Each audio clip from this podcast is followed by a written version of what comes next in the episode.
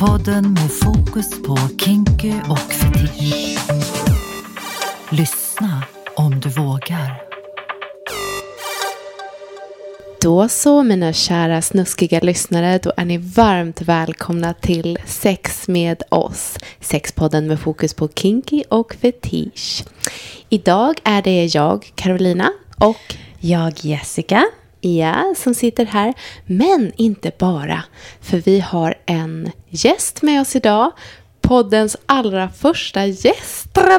Och det är ingen mindre än Marika Smith som är sexinspiratör och som driver podcasten Sex på riktigt. The one and only. Ja, Jag hoppas det. alltså så roligt att du är här. Varmt Ja. välkommen. Tack, det kändes ju helt självklart att jag skulle vara med här. Ja, Yes. ja, men vi sitter ju här och är lite starstruck här. Men också väldigt, väldigt glada att äntligen träffa dig. Vad roligt. Ja, så roligt att ha ett riktigt poddproffs här. Eh, och vi har ju diskuterat lite vad exakt vi ska prata om idag. Eh, och bollat lite fram och tillbaka. Och så landade vi någonstans i rubriken sex som hobby. Just det. Ja, och hur tänkte du kring det Marika? Nu är ju strikt sett sex inte min hobby eftersom jag jobbar med sexualitet. Och ja, det ni gör i princip här, Ja. inte själva sexet då ni pratar om, utan att prata om sex, tänka på sex. Jag coachar ju folk kring sex. Jag håller kurser, jag skriver i tidningen om sex och så. Så att, att tänka på sex är ju mitt levebröd. Ja. Men det är, ju, det är ju det för att jag har någon slags kall eller någon slags... Någonstans så blev det så för mig att jag inte kom på någonting mer meningsfullt att göra med min tid. Och så fick jag hitta på ett sätt att få betalt för det, lite så. Men jag tycker att det ämnet ändå är intressant, för jag tycker att det är en stor skillnad på folk jag möter som antingen ser sex som en praktisk grej, eller ett klister i relationen, eller ett sätt att bli av med stress eller njuta. Eller, ja, så. Och sen de som använder sex för att skapa mening kring sig själva. Skapa en identitet, skapa en... Ja, sk- skapa andra typer av sammanhang. Det kan vara allt från träffa folk, alltså ingå i ett community som ju i kinky-världen i stor del är. Att man, det är inte bara att man går dit för att ligga, utan man ja, lever sitt sociala liv där eller uttrycker sig konstnärligt genom Behöver sex. inte förklara sig. Nej, ja det är också förstås. Att man hittar ett, ett, ett, en sfär där man får vara sig själv. Men jag tänker även supervaniljiga människor kan vara liksom så här jätteintresserade av att använda sex ja, men som meningsskapare på något sätt. Så det skulle jag ju vilja prata med er om. Ja, Eh, ja. För ni gör ju precis det. Tänker jag. Eller det är det jag och tror jag också lyssnarna hör i podden. Det här är ju inte bara att ni pratar om ert knullliv som är en del av er. Utan det här bygger ju mycket djupare än så. Ja. Och jag är nyfiken på det. Det, det tackar vi för. Det Ja. ser vi som en väldigt stor komplimang. För att, ja, Ja, men verkligen. åtminstone när jag hör dig säga det här fina om oss så tycker jag att det, det tangerar ju på det här med avdramatisering och att ta bort tabu kring de här typerna av ämnen. Eh, får jag som en följdfråga bara höra, baserat på vad du sa just om att du hittade ett levebröd i det här att du inspirerar, du coachar och du skriver om sex. Eh, om du skulle kunna berätta lite om eh, hur du hamnade där. Ja, det är en väldigt lång, bokstavligen lång historia. Jag började när jag var 19, så började jag eh, lite av en slump, fast jag har alltid tyckt att det är roligt att prata sex. Man, jobbar ju, man dras ju till det man har lätt för, eller jag i alla fall. Jag orkar liksom inte vara en så här duktig flicka, så jag gör liksom low hanging fruit-lösningar på saker. Då började jag jobba för ett sånt här hempartyföretag som gör såna här dildopartyn. Man går hem med en väska och Anja kanske har varit på sådana eller Jag vill talas om? höra alla stories. Och det var ju det som var grejen. Jag fick ju så mycket fantastiska stories från folks sexliv. Och helt vanliga undersköterskor eller Östermalmsfruar, alla möjliga, men oftast kvinnor. Eh, som fick träffa kompisarna, dricka lite vin, äta lite, ja det var ofta tacos och kladdkakor. Alltså gud vad mysigt det och låter. sen prata om sex utifrån prylar. Och vad mycket lättare det blev då än när de skulle liksom, ja, prata om sina män. Det blev liksom inte alls samma grej. Utan lite, lite full, glad och sen bara öste på. Mm. Och vilket enormt behov det fanns av att prata om sex på ett positivt sätt. Vad man längtar efter, vad man gillar, vad man vill dela med sig, vad man vill be om råd från de andra. Du som har fött barn, hur var det för dig? Hur, hur, hur, hur, hur, hur, liksom, hur kom du tillbaka? Sådana där grejer. Och då kände jag bara, det här vill jag göra, men jag vill inte så här, släppa runt på sådana här snoppsugrör hela mitt liv i en väska. Som dessutom börjar surra så fort man Can går över ett så här, gatukant. Ja. så jag gjorde mig av med sakerna Mm. ganska snabbt. Jag sålde jättebra just därför att jag pratade om sex och lät dem göra det istället för att prata om dildos. Liksom. Mm. Ehm, men jag la av med grejerna och nu ja, säljer jag tjänsten helt enkelt. Att, men nu på lite annat sätt då. Mm. Men det är ju då nästan 20 år sedan. Mm. Eh, och sen dess har jag utvecklat mitt arbete med sexualitet jättemycket. Och jag har provat väldigt mycket. Mm. Jag har drivit en fetischklubb länge. Jag har jobbat med organisationer. Jag är mest frilans. Jag har jobbat i eh, high-end sexbutik i London. Vad hette den? Eh, Coco de Mer heter den. Ehm, Och vad hette fetischklubben? Ursäkta att Ja. jag frågar. Men... Den heter, den finns kvar, den heter Decadans Ja. eh, i Ja. Stockholm. Jag satt i styrelsen för den känner- i sju år. Ja, ja Den precis. Där har ni nog hängt Ja. Det har vi Där har vi gjort. Jajamän. Tack Eh, Marika. Ja, nu, har jag inte varit där på länge. Men det är också jätteintressant, apropå det här. För jag satt i styrelsen för den i sju år och slet helvete för runda klubben. Ja. Jag är inte fetischist. Nej. Men det är en fetischklubb. Och Ja. det kan man ju tycka är lite konstigt. Men det, jag, det här liksom sammanfattar lite hela temat. För det jag brinner för det är egentligen att skapa plattformar för andra. Där, och det kan ju låta lite så patronizing, men det är det verkligen inte. Utan jag älskade att stå på i typ DJ-bås och titta ut över liksom ett hav av blanka svartklädda människor. Som var sitt bästa, snyggaste, ja men allt det här ni brukar prata om. Liksom. Att bara få skapa någonting där det är möjligt. Att vara sitt riktiga jag.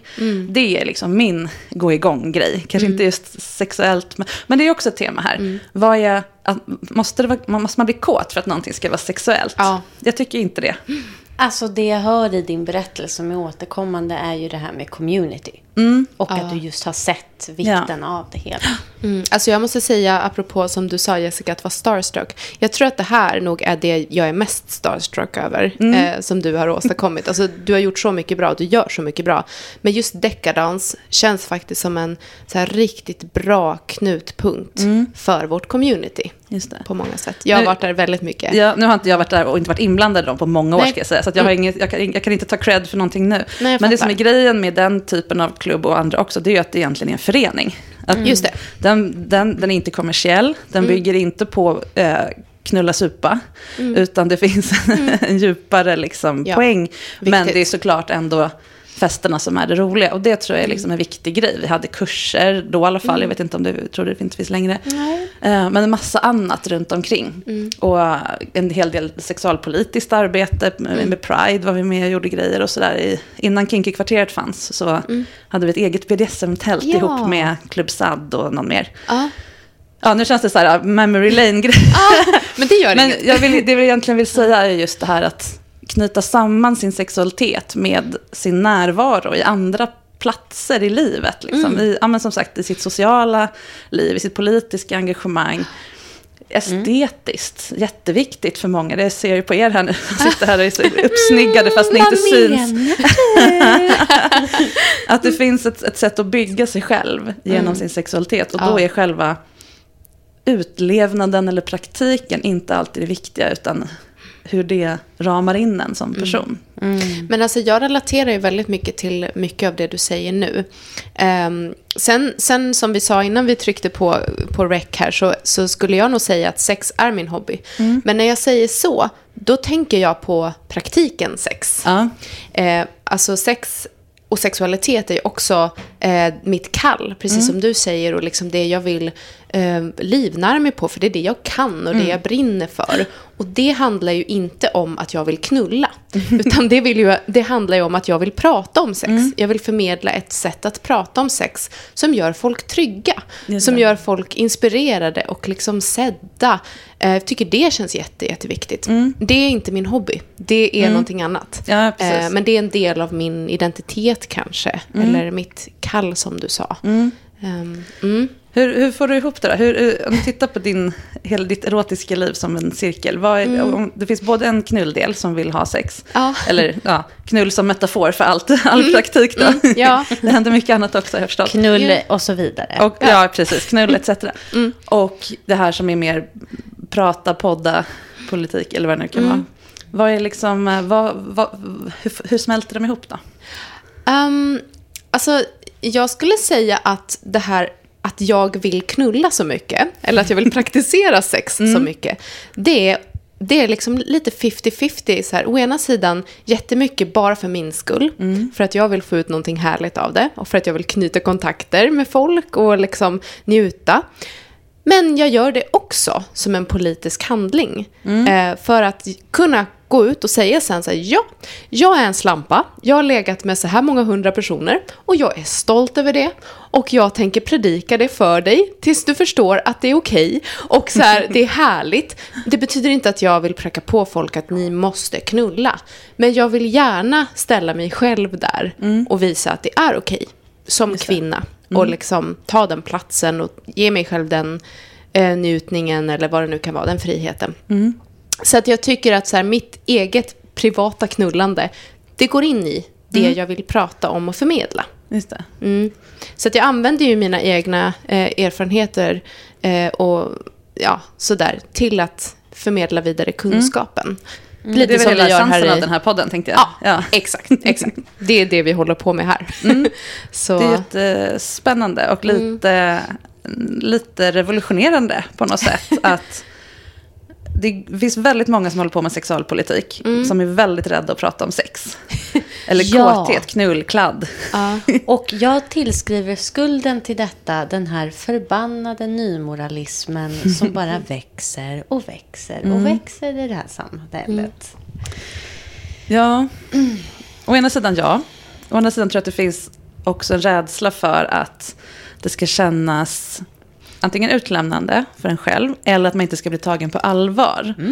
Om man jobbar sexualpolitiskt och om man eh, då också är sexuell. Då Ja. är det som att så här, men du gör ju bara för att du ska få ligga mer. Du det. driver den här eh, frågan om transrättigheter för att du tänder på transpersoner. Eller ja, nu tog jag ett konstigt alltså, exempel. Men ja, förstår. jag hör dig, men jag tror också att där i ligger problematiken. För att det, det den typen av åsikter som tyvärr finns väldigt mycket, som jag upplever i samhället idag i alla fall. Eh, det är ju också...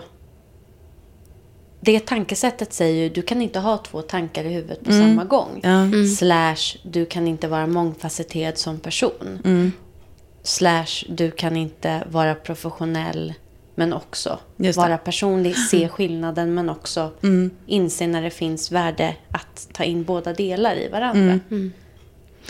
Mm. Hur tänker du kring de här sakerna, Marika? Alltså, Mm. hur tänker du kring din professionella roll eh, versus din privata Ja, det- sexuella?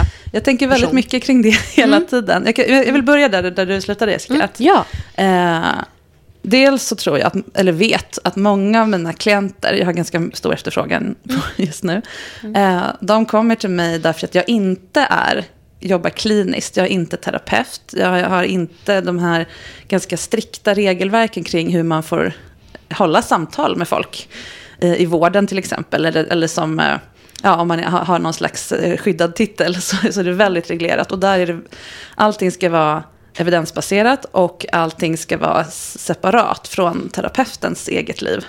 Och då blir det inte så himla spännande att prata om sex. Det blir liksom aldrig några mänskliga samtal. Så det Eller gör, intersektionell analys. Ja, visst. Eh, om man inte plockar... Om, om vi sitter vid ett bord och jag ber någon bl- blotta sitt innersta som handlar om sex och jag inte lägger någonting på bordet själv.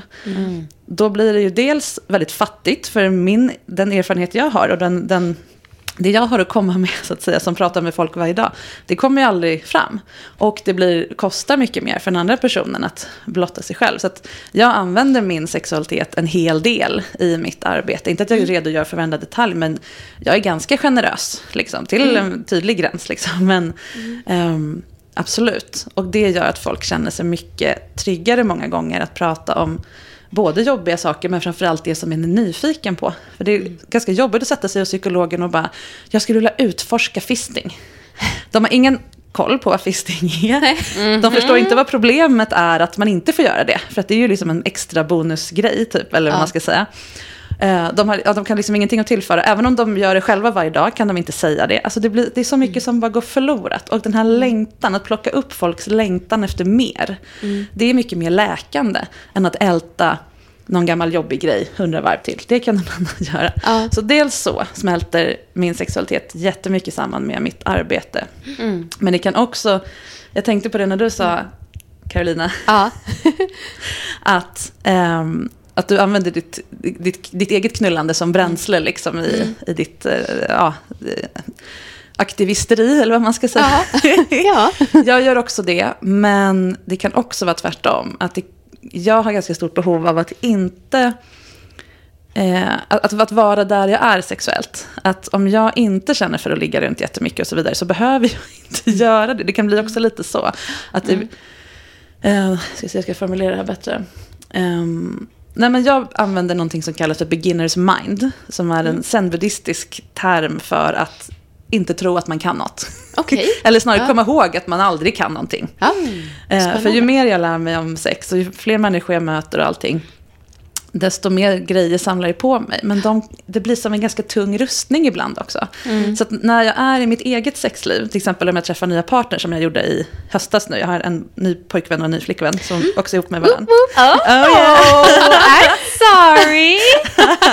Gud vad mysigt. Ja, och vi träffades via mitt jobb, så det var också lite spännande. Men det kan vi återkomma till. Okej, gud. Eh, Officially intrigued. Ja, och de tänkte ju då, eftersom de visste vem jag var redan och var lite, också lite så followers, så tyckte jag att det var ganska jobbigt i början. Att, för nu förväntar de sig en sexqueen. de förväntar sig att liksom flytta in i ett så här Ah. sexuniversum. Alltså, Och det var jag så... skriker. Jag känner igen mig. Ja, jag fattar det. Jag Ja. känner igen mig så mycket i det här. Och det är så viktigt att inte, att jag, för mig är det jätteviktigt att gå emot det. Att hela tiden påminna mig om att jag är ny i den här relationen, jag har aldrig varit ihop med en tjej förut. Det är nytt för mig.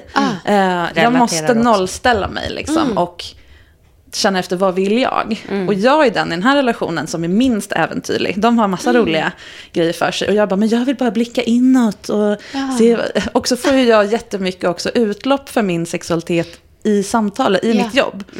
Och då, som sagt, då inte att jag blir kåt av det, utan Nej. att jag blir erotiskt uppfylld. är någon slags ord som jag försöker lansera. Ja. Eller jag lanserar nu, för jag har inte sagt det till någon. Oh, Men wow. förstår ni vad jag menar? Att Ja. jag, jag Ja. blir nöjd, som det kanske är efter en inspelning här. Exakt. Typ. Ja, men Jag kan nog relatera till just det där. Jag, jag benämner det nog ofta som nörderi. Ja. Att jag bara, oh, här sitter jag och förkovrar mig. Mm. Och bara, oh, du kan också addera det här till menyn. What do you know? Undrar om någon vill pröva det här framöver. Mm. Just det. Jag ska vad lägga intressant. det på minnet. Ja. Så. Det är intressant, för jag är så allergisk mot ordet nörd. Eller, eller inte nörd, men Oh. nörderi. Men det, det är det här som är så himla bra, att vi är olika. Och jag gillar inte heller att tänka på sex som en hobby.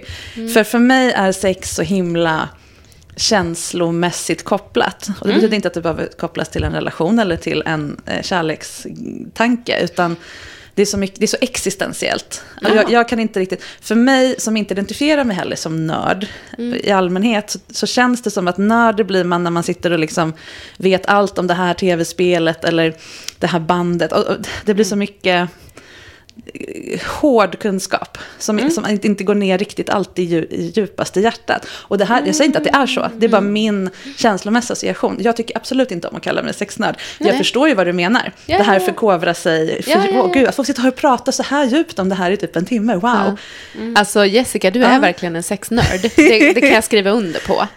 vad härligt. Ja. Det är jättefint att vi In- kan vara olika. Ja, Det och jag, det. och jag måste säga apropå det att, så här, eh, att jag säger att sex är min hobby, det betyder inte att jag är ytlig. Såklart. Eh, jag, jag tycker också jättemycket om att djupdyka i mina relationer. Eh, och det känns jätteviktigt för mig.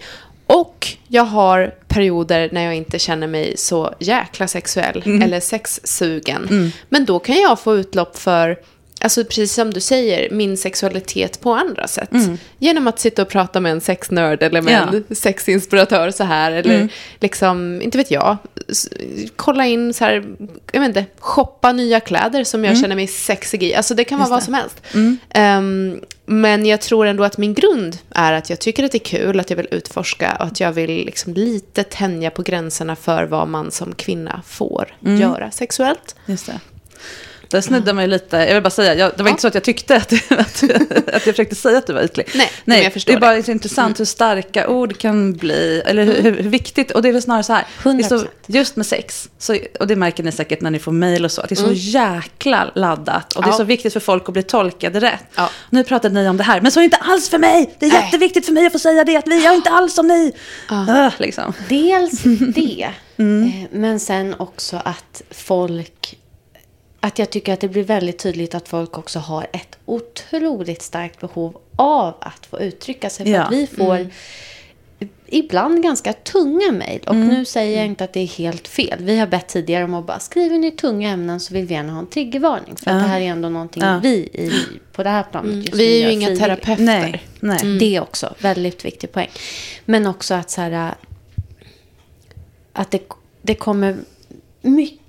Ja, han vrider på en kran. Och det är ju för att ni tillåter. Exakt. Har ni talat om Plicit-modellen? Usch, berätta. det här är en riktig nördgrej. Ehm, i, I terapeutiska samtal, i, kan- eller sammanhang ska jag säga, så finns det en modell som heter Plicit. Och då, det är som en, en eh, akronym. Och då är det liksom, om ni tänker en, en, en pyramid av olika nivåer av sexterapi. Ja. Översta där är, liksom, är det bara superkvalificerade terapeuter som aktivt bedriver terapi. Och så finns det några olika steg med liksom mer avancerad rådgivning och sen allmän rådgivning, typ använd kondom. och sen den nedersta, den som alla kan göra. Det här är gjord för vården då, det som Ja. alla, även om du är eh, öronläkare eller fotvårdare, alla kan tillåta samtal om sex. Jag tycker det är jobbigt med de här fötterna, för när jag ligger med någon så skäms jag för mina tånaglar. Att man ska kunna liksom ta emot att det kommer upp, ämnet kommer upp. Och det, tillåtandet, och det är ju det som de flesta behöver. Så att, och det är ju det som också jag tänker att jag gör. Ja. Att när jag, jag är ju kanske lite högre på den här, men även ni, när de här mejlen kommer, de flesta mår säkert bättre bara av att få tillåtelse av att berätta, jag har den här fetischen, jag gillar det här, jag är sexuell. Att bara sitta och bli tittad på och bara, jag behöver inte att du får runka för mig, eller liksom, men jag ser dig och jag ser att du är sexuell och jag tycker att det är självklart. Så jäkla många som bara försvinner ur vårdkön. Man skulle kunna liksom s- rensa bort så mycket där tidigt. Absolut. Så det, där tror jag att ni gör en insats på den nivån. Det tror jag också. Ja, men faktiskt. också bara som, som tidigare nämnts att, att språkliggöra det här. Mm. För bara i det här samtalet nu har det kommit fram hur, hur viktiga ord är. Mm. Hur centrala de är för att förstå sig själv och hur man, hur man själv behöver Mm. uttrycka sin sexualitet. Det kan skilja sig mellan personer. Man kan fortfarande komma överens. Ja. Men hur viktigt det är och hur mycket det kan ge att just ha de samtalen. Just det. Och bara få säga, jaha, jag ser på det här sättet så. Okej, Mm. du tänkte så. Jaha, mm. och så vidare. Och så vidare. Ja. ja, men det är ju superspännande. Alltså, jag älskar att vi får så mycket mejl. Men det är verkligen fantastiskt hur, hur... Det måste finnas ett uppdämt behov Ja. av att få prata om de här sakerna. För ibland öppnar vi mejlkorgen och så är det massa mejl där och de är så långa. Och det är liksom, men det är nog lite som du säger där Marika, att folk, vi har det här behovet och liksom vill uttrycka sin egen sexualitet. Och så hittar man en kanal så här, ja här kan jag faktiskt göra det. Och då räcker det kanske att man svarar att tack för ditt mejl, vad Ja. fint liksom. Vad härligt att du Ja. gillar det här. Eller Ja. vad, heja dig som står emot den här jobbiga grejen. Ja, precis. Vi Ja. ser dig. Du, Ja, exakt. Du är legitim. Exakt så, precis. Ni kan ha det som så här, autosvar, fast det kanske är lite kontraproduktivt. Ja. Alltså, innan jag glömmer det, får jag Mm. bara så poängtera, för du nämnde de här snoppsugrören. Ja. Och så här att du har, du har ju varit, du har ju en fin och gedigen erfarenhet. Och de här 20 åren du har Mm inspirerat och informerat och utbildat. Mm. Att det är så intressant att de här snoppsugrören fortfarande Finns, ja. cirkulerar. Vi älskar ju snoppar liksom. Hela samhället är ju väldigt förtjust. Ja. Senast idag la jag ut på Instagram att jag var med, med mina kärlekar då i ett fågeltorn, för de är fågelskådartyper. Åh, gud. Eh, Vad och, så, och de tittar ut efter någon tofsvippa, whatever det nu kan heta. Jag bara, ah, ja. Och så tittar jag på liksom, eh, vad heter det, armstöd, vad säger man, staketet liksom, uppe i fågeltornet. Då har någon stått och ristat med en nyckel, så här, kuk, och inte bara liksom ett streck, utan så här fint med liksom ans- Det måste Skrivstil, ha tagit typ. en halvtimme. Ja, men du, jag såg den bilden. Den var ju väldigt ambitiöst gjord. Det var, alltså. ja, ja. där har någon stått och väntat på fåglar i gryningen och behövt skriva kuk av något skäl. Och det här är ju liksom, jag älskar det här. Varför behövde du skriva? Varför var du ens här i fågeltornet? Eller liksom, på tunnelbanan så, ah, ja, någon sur ungdom liksom. Eller något. Men det här är så här ett fågeltorn. Ja. I love it. Så att, ja, men det var Jag inte det du frågade. Men, fittsugrör. ja, det finns det också, absolut. Gör det? Ja, jag är kanske inte just sugrör. Jo, men det har jag nog sett förresten, att det liksom sitter. Men alla andra så här, klubbor och isbitar och... Ja. True. Mm. Jag, jag upplever att det är mindre sånt nu än förr. Då var det väldigt mycket skoj, skoj kring sex. Ja, men så här luddiga, vad heter det, handklubbar ja, ja, och precis. sånt där. Ja. Eller mer, det finns Det var ju lite också. så att man köpte sina sexleksaker på Teknikmagasinet. Ja, På min tid i alla fall. men verkligen. Och det var liksom lite så här, skämtpro- är det en skämtprodukt eller ska man faktiskt använda den? Exakt, och så här, eh, is it safe? För jag hittade en gag som jag hade från, jag antar att jag köpte den på Teknikmagasinet eller någon liknande mindre trovärdig för sexleksaker butik. Och det är liksom, bollen är helt hård. Alltså jag hade ju bitit Oj. av med mina tänder. Så här biljardbollshård liksom. Ja, eller liksom hårdplast. Ja. Ja. Ja, nej, det är inte alla, alla grejer som är lika bra. Eh, nej, men jag tycker att det har hänt, alltså, om man ska prata om vad som har hänt de senaste 20 åren, så är ju prylar en väldigt bra start. Alltså, eller, jag brukar, när jag föreläser, ta med mig saker från den här väskan då, som jag hade 2003, eller vad det kan ha varit.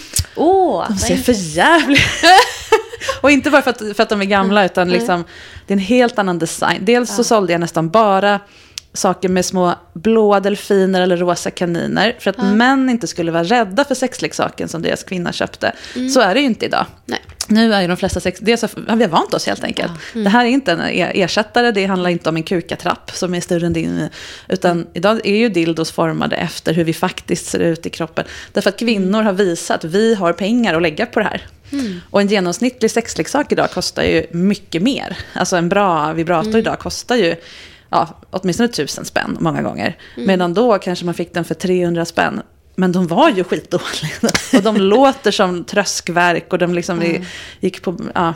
Så dels har ju tekniken gått framåt, men framförallt har vi visat vad vi vill med den här marknaden och den har anpassat sig.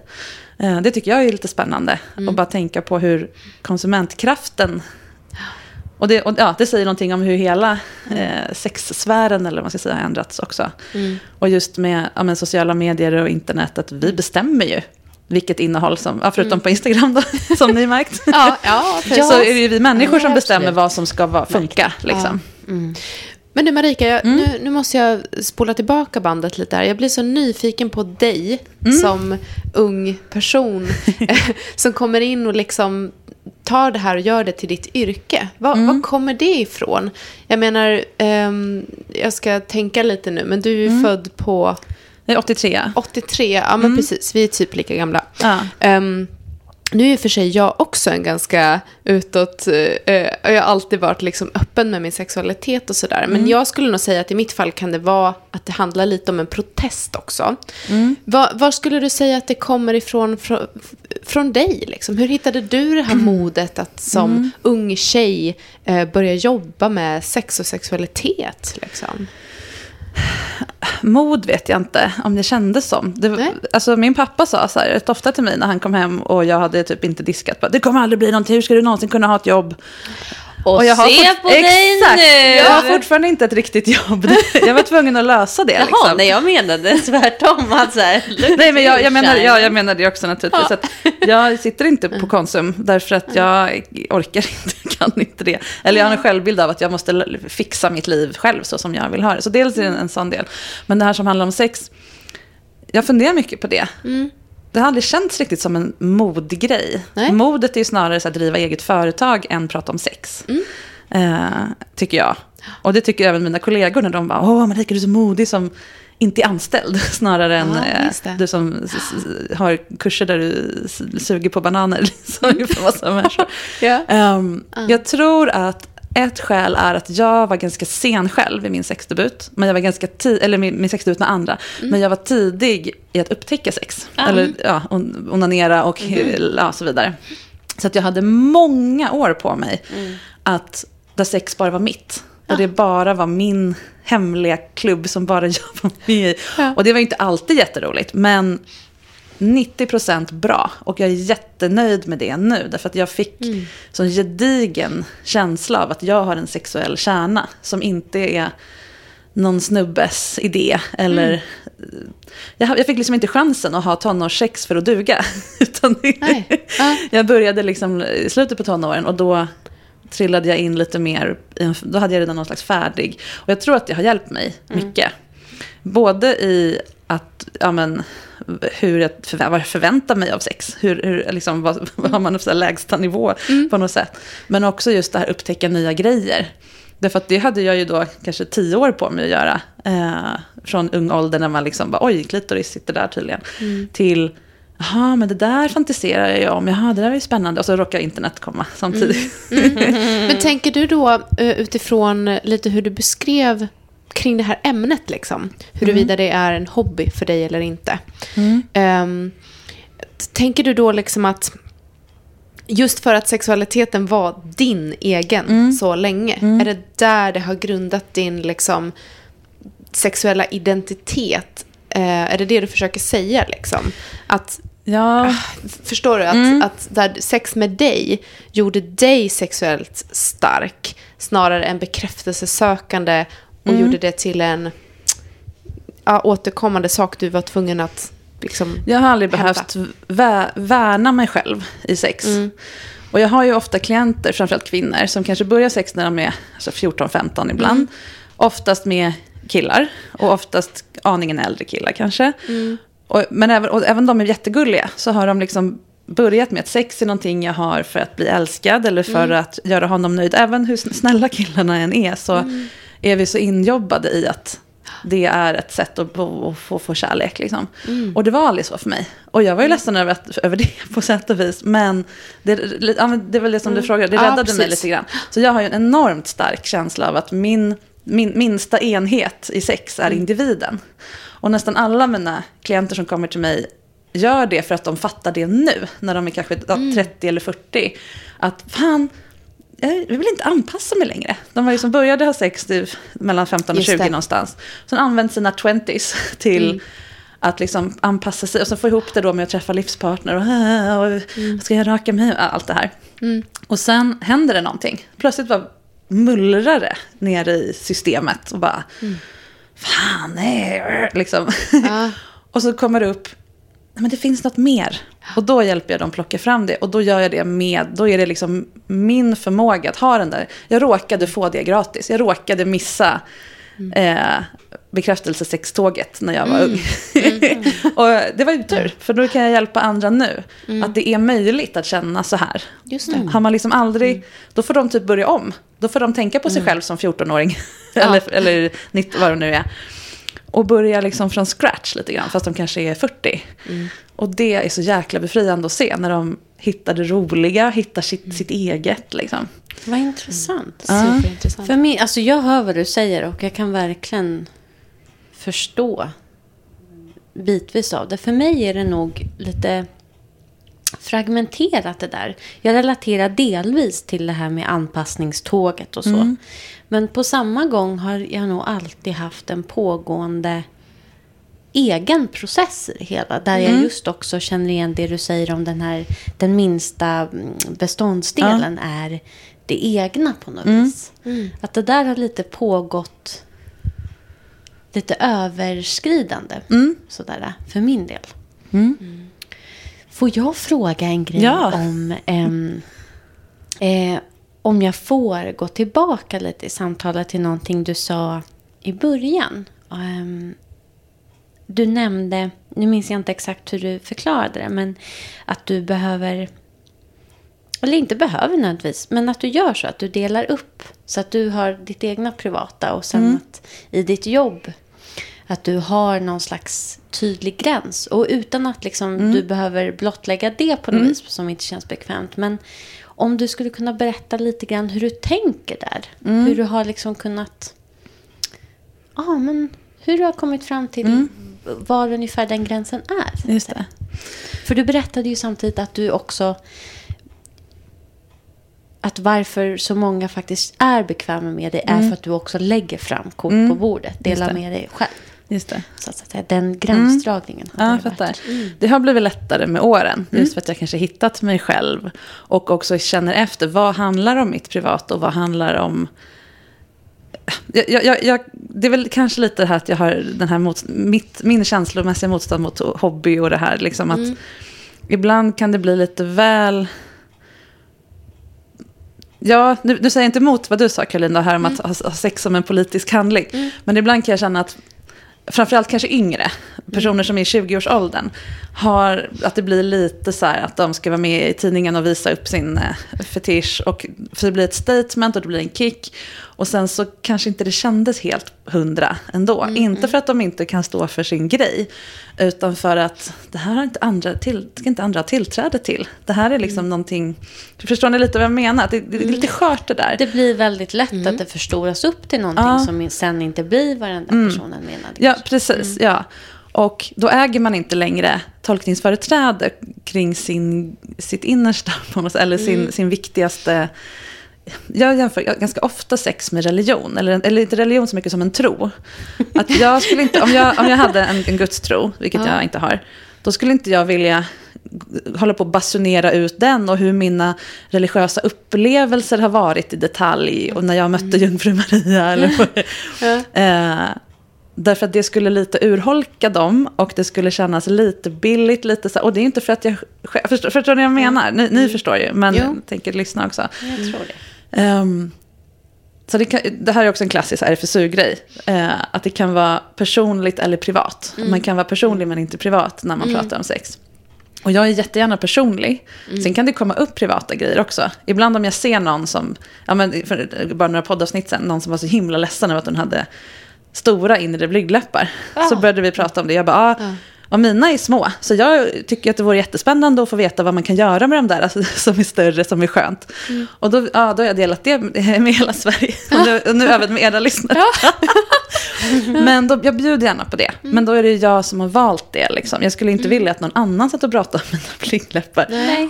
Ehm, jag vill ju helst inte bli kändare. Eh, Ni sa i början att skoja om att ni var starstruck. Och det är lite så dubbelt för mig. Jag vill ju såklart få, få, få ut min grej.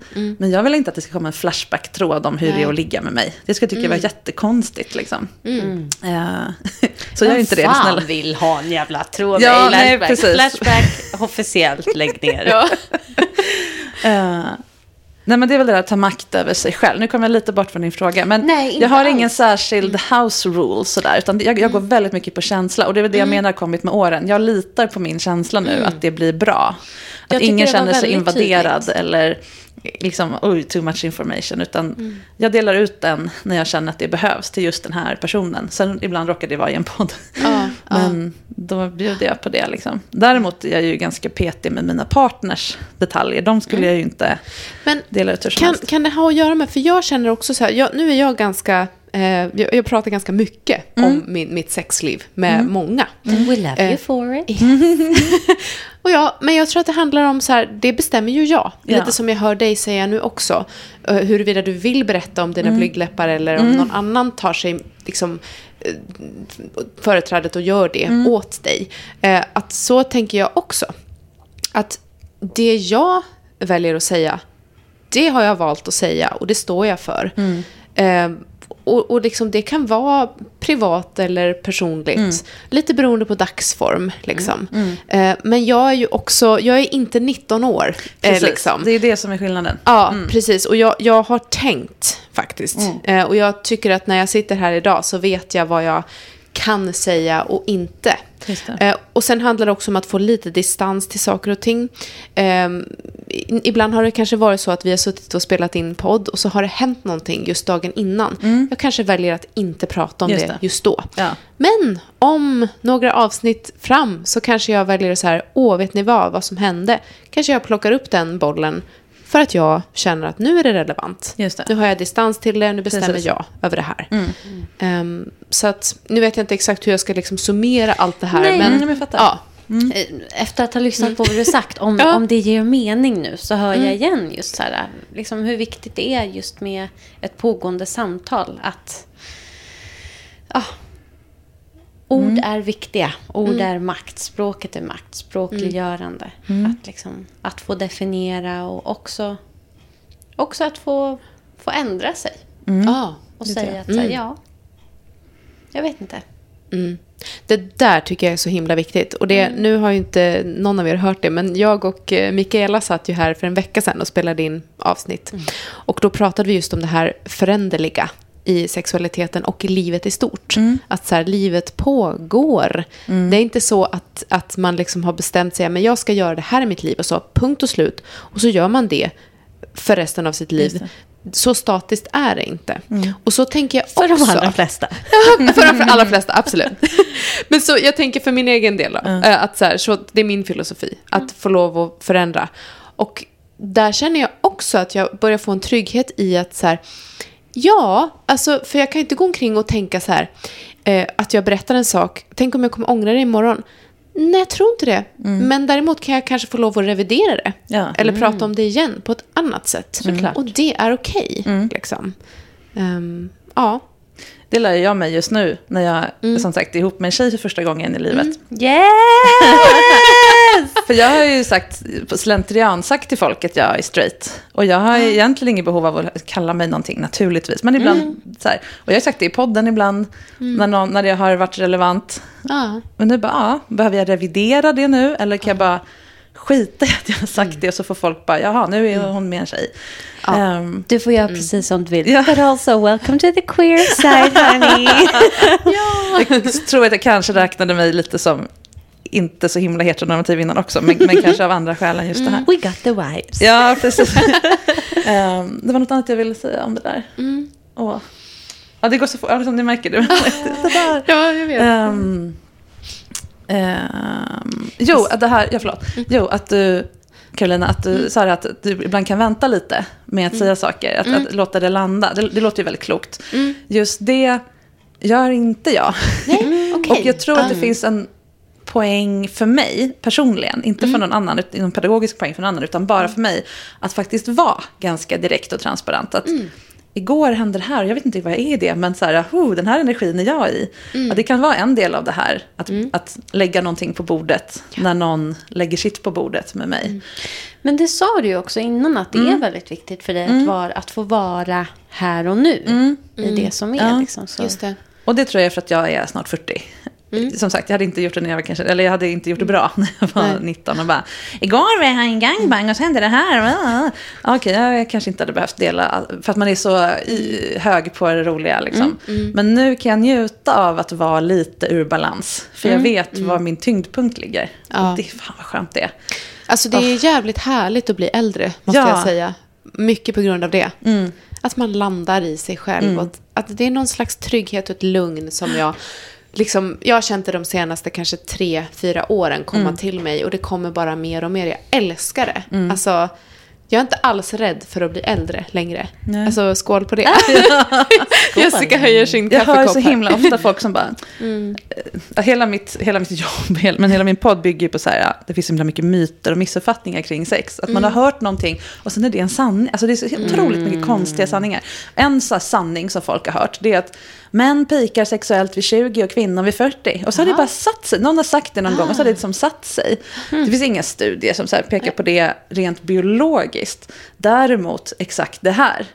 Och som jag sa tidigare, det, den här vulkanen börjar vakna. Fan, jag orkar inte anpassa mig längre.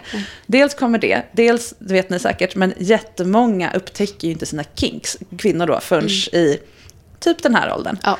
De ska man vara extremt generaliserande, de flesta cis-män vet när de är typ 15 vad de har för thing. Ja.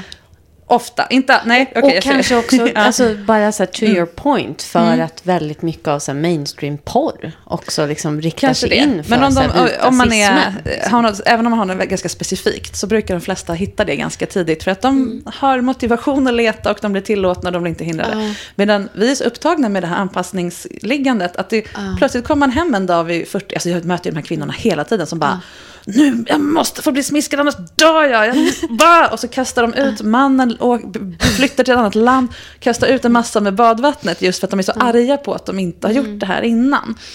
Och det är lite synd, om man fick komma smygande in i det här, om det var mer okej. Och partnern då som inte hade en aning om det här, som såklart blev helt, mm. var kom det här ifrån? Ja. Eh, om den, om eh, hen, oftast han, mm. fick vara med, då skulle det ju liksom gå oftast att lösa. Och det är det jag, mm. det är det jag jobbar med, att hjälpa par som har fastnat i det här. Mm. Men om man är så arg, alltså jag brukar jämföra med när jag var tre år och fick ketchup första gången och insåg att mina föräldrar undanhållit mig ketchup i tre år. Okay. Hur har ni inte gett mig det här är det godaste jag varit med Hatar ni mig eller? Ah! Den känslan var så jävla stark. Oj, ja. och Ketchup-kränket. Kränket, exakt. Exakt så. Och lite samma mm. här. Att då blir det liksom att det är partnern, som man, för att man associerar mm. honom då oftast Mm. med sin egen ilskan mot sig själv för att man har mm. anpassat sig och, och trängt undan och inte liksom... Mm. Uh, hur kom vi in på det här? Jag vet inte. jag vet inte um, att växa in i sin sexualitet ja. och upptäcka den. Ja, men precis. Um, men det är också åt andra hållet. För att jobba med sex gör mig till en bättre människa. För jag har mm. alltid haft lite svårt för folk, eller på att säga.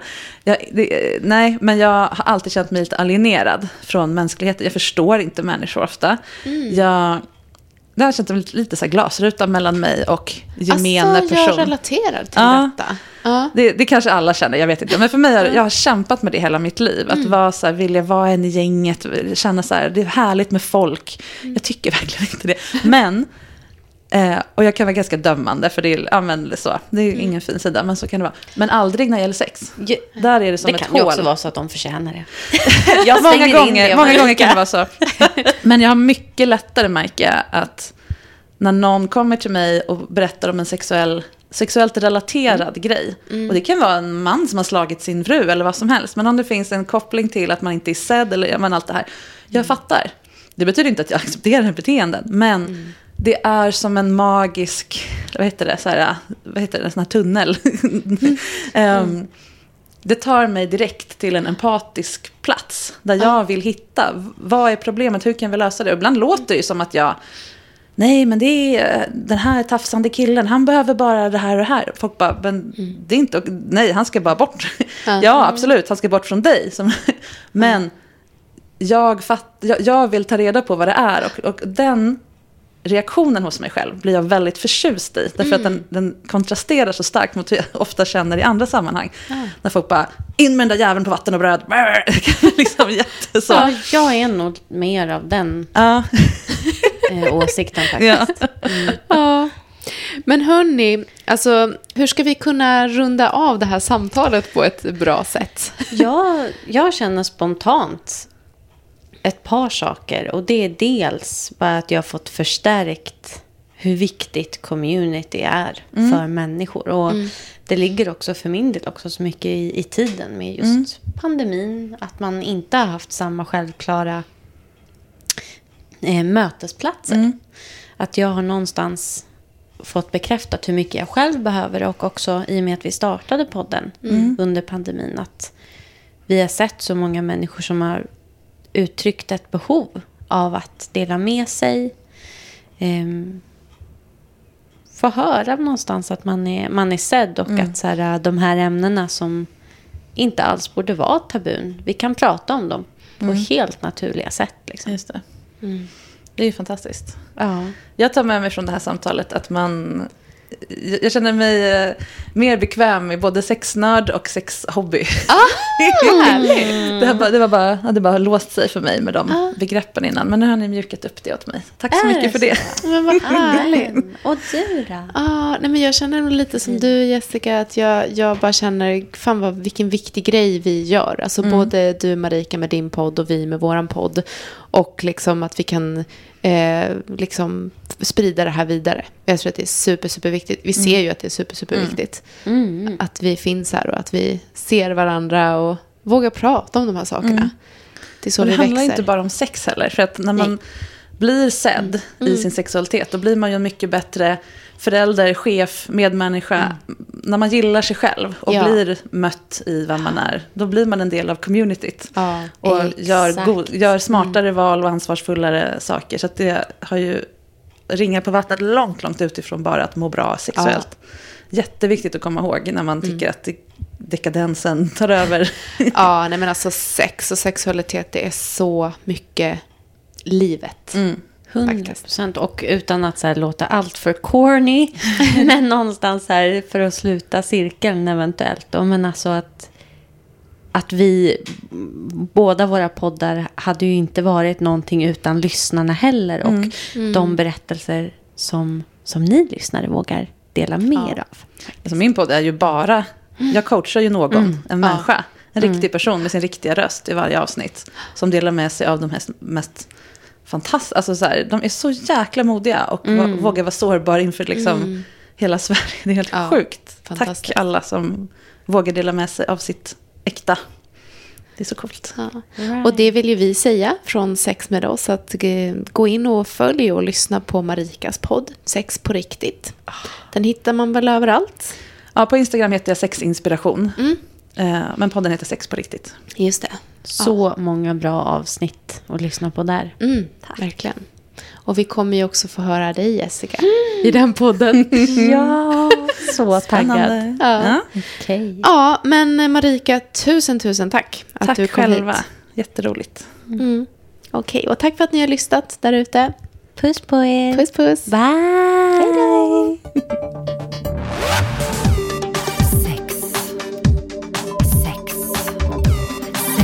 med oss. Sexpodden med fokus på kinky och fetisch. Lyssna om du vågar.